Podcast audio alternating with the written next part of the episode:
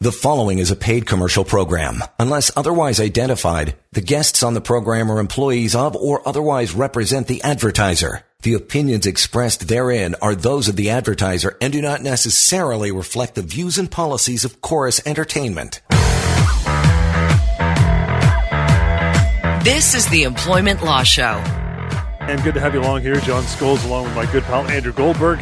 Sam Firu, Tumarkin LLP represent and he's all over this tonight for the next half hour, taking your phone calls, your questions, and answering them. It is just that simple. Andrew's ready to go. You want to email help at employmentlawyer.ca. And for any other matters outside the half hour of the show, you can always roll over to pocketemploymentlawyer.ca. You'll uh, you'll stumble upon the severance calculator, which is a great tool over 2 million Canadians have put that to good use and figured out what their severance really should be. So we'll get into that here in just a bit. But we're going to get into how to properly calculate severance pay. There you go. That's going to be the topic over the next half hour and some emails too. But you always start us off with a, a little taste of what's going on in your side, Andrew. What's happening, pal? Hey, John. Uh, so obviously today, big news of RBC purchasing the Canadian arm mm. of HSBC. And, you know, this is the purportedly the largest acquisition of one Canadian bank of another.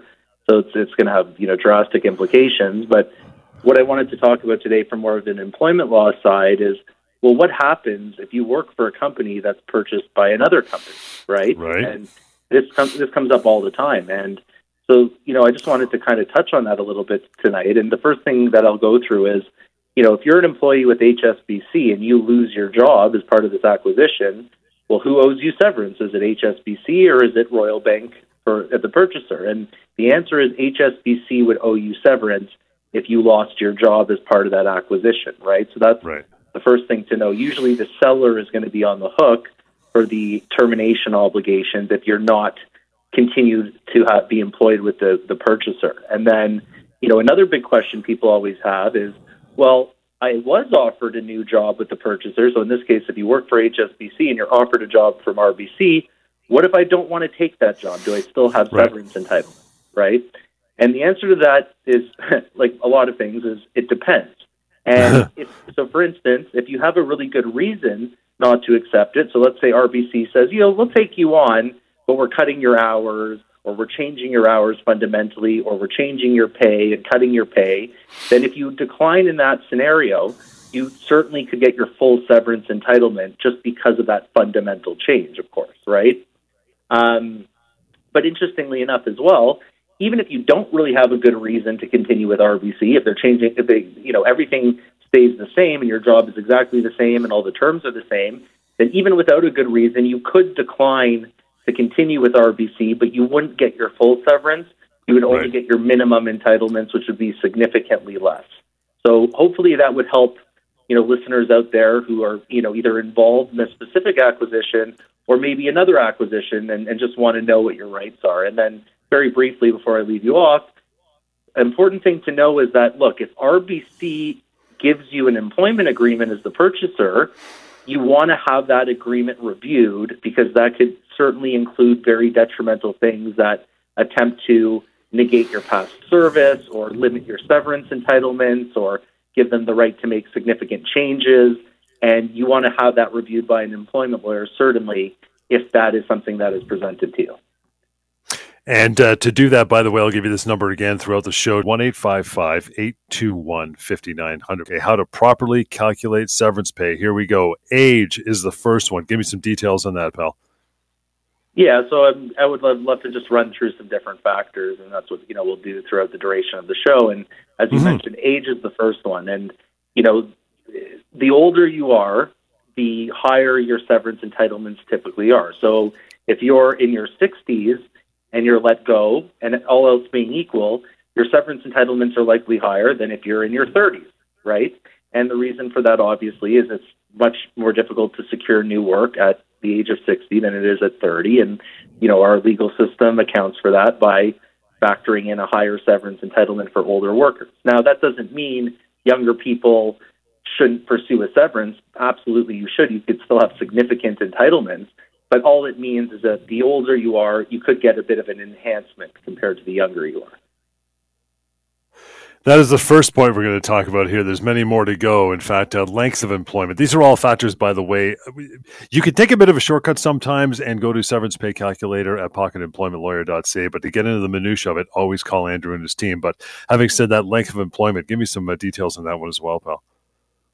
Right. And before we get into that, I think that's a good point. I mean, our severance pay calculator is certainly designed to give you a you know a rough guideline of you know if you're at ten thousand dollars and our calculator says eighty thousand dollars, you know you should call us and, and do something about it, right? But that being said, for us to really give a particular specific assessment, it's always better to get a consultation. So I'm glad you brought that up. Um, now, with respect to length of employment, once again, the longer you're employed somewhere, generally the higher your severance entitlement will be as well. If you're somewhere for 20 years, you're almost certainly going to be owed more money than if you're somewhere for 10 years. And um, so length of employment is probably one of the biggest factors that we'd look at in terms of assessing your severance entitlement. Moving on to the next one, pal, let's get to this position. What do you mean by that, and how does that factor into it? Well, when we get to position, we're talking we're talking about you know what role did you have when you were terminated, right? So if the more kind of generalized your your role is, your entitlements aren't necessarily going to be as high as they would be if you're in a highly specialized or managerial role, right? Because the more specialized and the more senior the role is, the less uh, comparable opportunities will exist out there for you to pursue. So, generally speaking, as well, if you have a more senior and specialized role, you will have a greater severance entitlement than those that have more of a frontline position again, all else being equal. And and one other quick point I want to just jump back to for a second. I, I kind of skipped over it, but I think it's very important. When we talk about length of employment as a factor, yes, generally more um, the longer service people will get more severance than shorter service people. But if you're an extremely short service person, like if you've only had six months to a year, a year and a half of service, sometimes you get a disproportionately high severance entitlement. So if you've only worked right. somewhere for one year, you could get three or four months severance. And that's because when you look at someone's resume, obviously when there's a bit of a you know a shorter stint, it leads to kind of more questions of you know why was this person here such a short period, and because of that, you know it's recognized that okay for these short service people they still should get like some pretty significant entitlement. So don't think just because you were somewhere for six months or a year that you shouldn't pursue you know an enhanced severance package if you're not happy with what's been offered. And with that, we are going to take one small break at the rest of this, breaking down what uh, goes into making severance and a proper severance package. And then we'll slide into some emails. We'll continue of the uh, Employment Law Show. Stand by. The following is a paid commercial program. Unless otherwise identified, the guests on the program are employees of or otherwise represent the advertiser. The opinions expressed therein are those of the advertiser and do not necessarily reflect the views and policies of Chorus Entertainment. You're listening to the Employment Law Show. You bet. Welcome back. And here's what we were talking about how to properly calculate severance. We talked about age, we talked about length of employment, position, and available of uh, availability of uh, comparable employment. That kind of makes sense. I mean, if you're working in you know a warehouse job or you know the service industry of food or something like that, as opposed to being like a high-ranking CEO or maybe in telecommunications, you know, you're a morning show host or something. There's there's fewer opportunities. Therefore, your severance period should be longer and more robust, correct? Yeah, that's that's entirely correct. So if you're looking at the job specifically, the more niche and specialized the job is, mm-hmm. and the less opportunity is out there, certainly. But that could also apply from an industry level, right? So right. let's think about, you know, imagine you were a chef at the onset of the pandemic, right? Or, or, or a cook. There's a lot of cooking opportunities out there, but certainly not at the beginning of the pandemic, right? When restaurants were closed down and, and there weren't other opportunities available for you, right? Yeah. And the same thing kind of applies as well right now in the tech industry. You could be in the tech industry and not have necessarily the most specialized role in and of itself, but your role is specific to the tech industry. And as a result of declining opportunities, you could make the argument that that should, you know, lead to a higher severance entitlement because your industry's taken a hit and it's just going to be hard for you out there to get new work. Makes total sense, man. Moving on to the next one is a recruitment from another company, something you alluded to, but uh, give me some more details of that.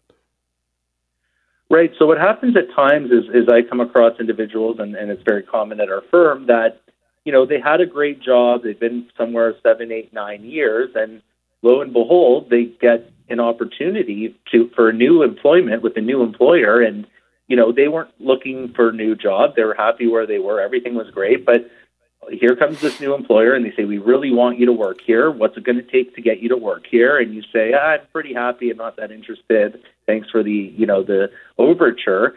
But they're persistent and they recruit you and they offer you uh, more money and they wine and dine you and all this kind of stuff. And so you say, okay, fine. Okay, you know, this is too good of an opportunity. I wasn't really looking for it, but you you put on uh, you you've really um, uh, tried to you know entice me to come here, so I'm going to do it. And then all of a sudden, four months later, you're let go from that new job, right? And in those situations, our court system will recognize your past years of service with that old employer that you had 10 years with because mm. it's kind of an unfair situation that you were essentially enticed to leave a long-term job only to be fired from this new job, you know, 4 months into it. So as a result, you're not going to necessarily be treated as someone with four months of service when you're let go. Those 10 years with the old employer will be taken into account, and you'll have a higher severance entitlement more often than not as a result of that recruitment effort. Moving on to more of these uh, talking points. Again, we uh, invite you to call the show with any uh, comments or questions you have. Andrew's here for the remainder of this uh, this hour to answer them. Finally, huge one health issue, medical leave, talking accommodation, or fired while you're pregnant. Hello. Right. I mean, this this is kind of more of a uh, you know a specific situation where you know I'll start with being fired while pregnant, and and you know if you're in the middle of a pregnancy leave and you're let go from your job and you had nine months left in your pregnancy leave, you know that's going to be taken into account, regardless of the fact that you might only have one or two years of service if you're unable to get new work because you're on this leave and you're taking care for a newborn child, um, that will help, you know, justify a higher severance entitlement and will lead us to be able to obtain for you a better severance entitlement, despite the fact that you might be young, you know, a young woman with one year of service who's just had a baby. You still could have very, very significant entitlements. And if we look at someone with health issues, you know, again, if someone's on a medical leave at the time they're let go, um, and there's you know six months left and scheduled to be left in the medical leave, then you're ostensibly not going to be able to look for work or start new work for that six month period. That also is going to lead to an increased severance entitlement, as would the case where you know imagine you have significant health issues, you're not on a medical leave, but you require tons of accommodation in yeah. terms of you know what you're able to do or not do in your role. Typically, your role requires you to you know do heavy lifting and to be on your feet all day. But as a result of a health issue, you know you have to be sitting or lying down a significant part of the day. You can't lift more than a certain amount. It's going to be much harder for you to find new work with those limitations. That too could justify a higher severance period, right? So these are all very important things to keep in mind.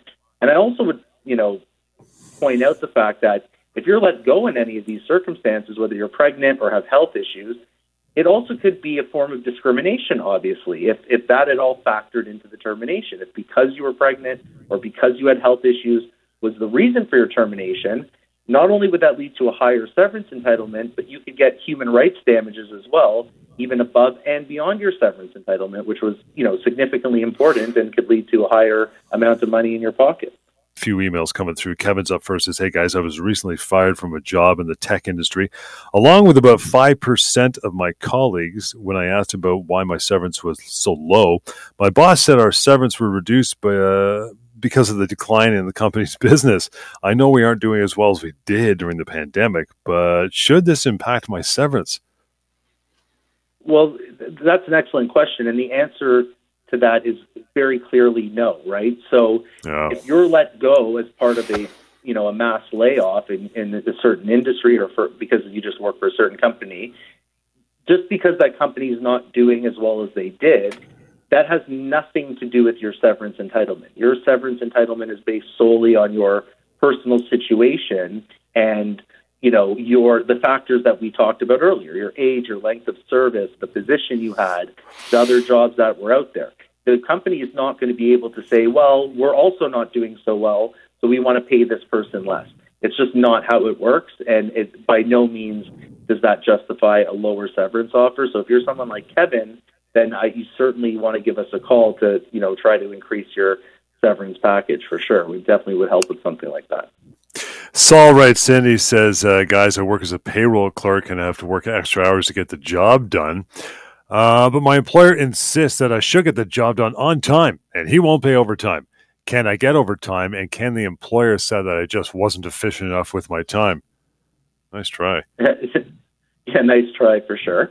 I mean, if that were the case, all employers would probably allege that, uh, yeah. try to get out of payment. But no, the reality is, if you're Cindy and you're putting in extra hours, and um, you're you know you're working those extra hours, then you should be paid those hours. And if you're working more than 44 hours in a week, you should be getting one and a half times overtime pay on top of that. And if your boss doesn't think you're efficient, your, the boss could fire Cindy and pay her a severance, but but absolutely yeah. not.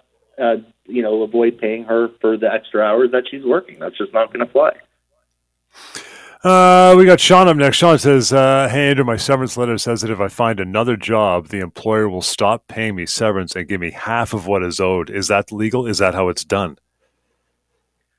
As part of a severance agreement, I assume it, it's, it depends. It, it could be something that's allowed as part of the agreement. Um, they, there's a minimum amount that Sean should get no matter what. And so it's important that that's flushed out.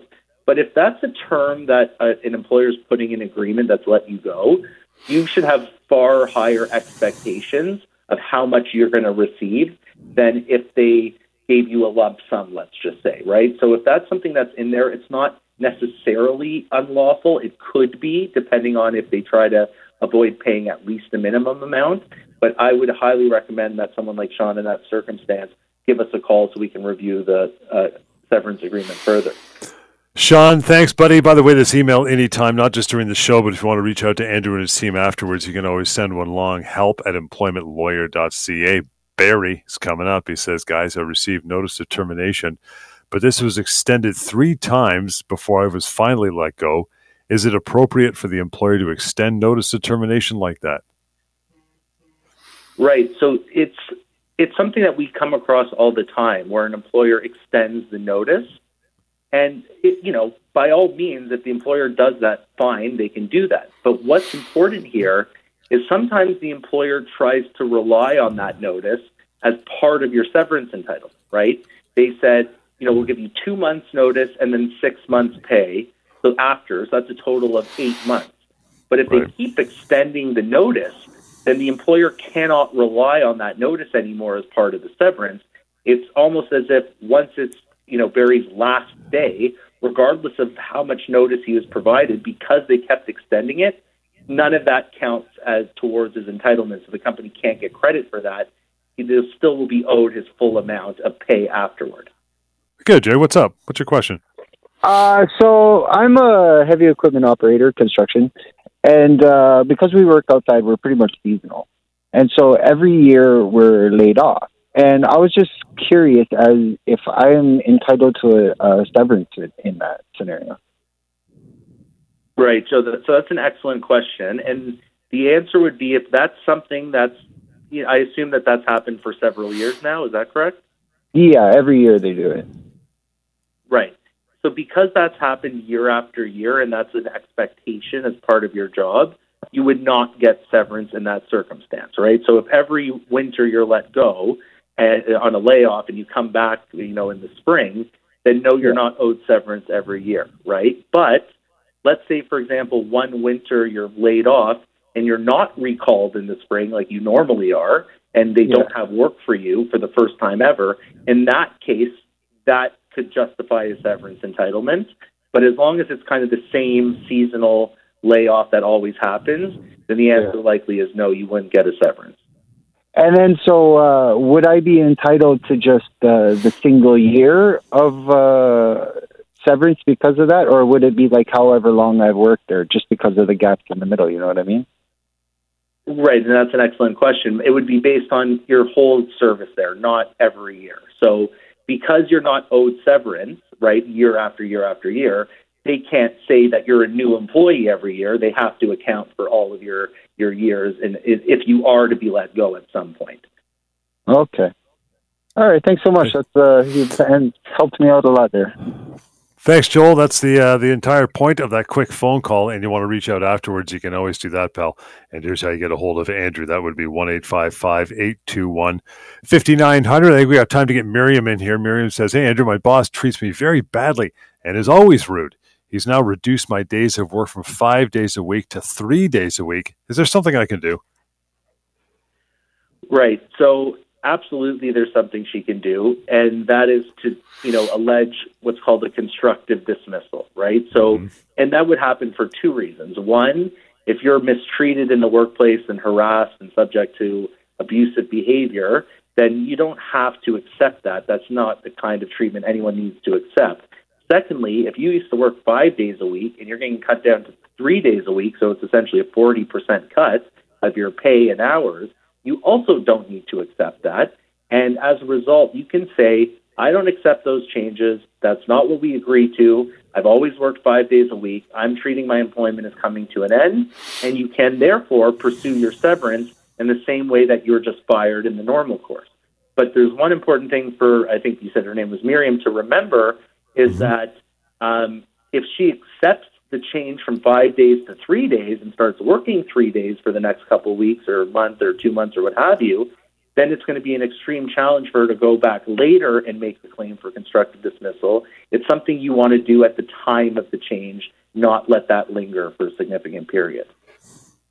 And uh, with that, let me see how much time we got left. We got another time for another email. Yeah, you know what? I'll squeeze Lou in here really quickly. He says, I got an argument with my team leader where I go, got very frustrated. At one point, I grabbed my briefcase, told him I quit, walked out. I was speaking out of frustration. Uh, I didn't really mean it. Is there something I can do? Right, and, that happens more often than than think for sure. I mean, people get frustrated at work and walk out. Now, what's impo- very important for Lou to do, if he doesn't actually want to quit his job, is to communicate as quickly as possible that he didn't intend to quit. It was made in the heat of the moment. It wasn't something he was serious about. It was just an act of frustration, and he, he intends to come back to work. But it's vital that Lou does that as quickly as possible because as more and more time goes by, if he doesn't say anything, then the employer is more likely going to be able to say, well, we've accepted his resignation. We didn't hear from him for two or three days. But if he comes back right away, because it was in the heat of the moment, the employer hasn't changed what they're doing because of it, then he should get his job back. And if he doesn't, then that could be treated like a termination instead of a resignation, and Lou could get his severance.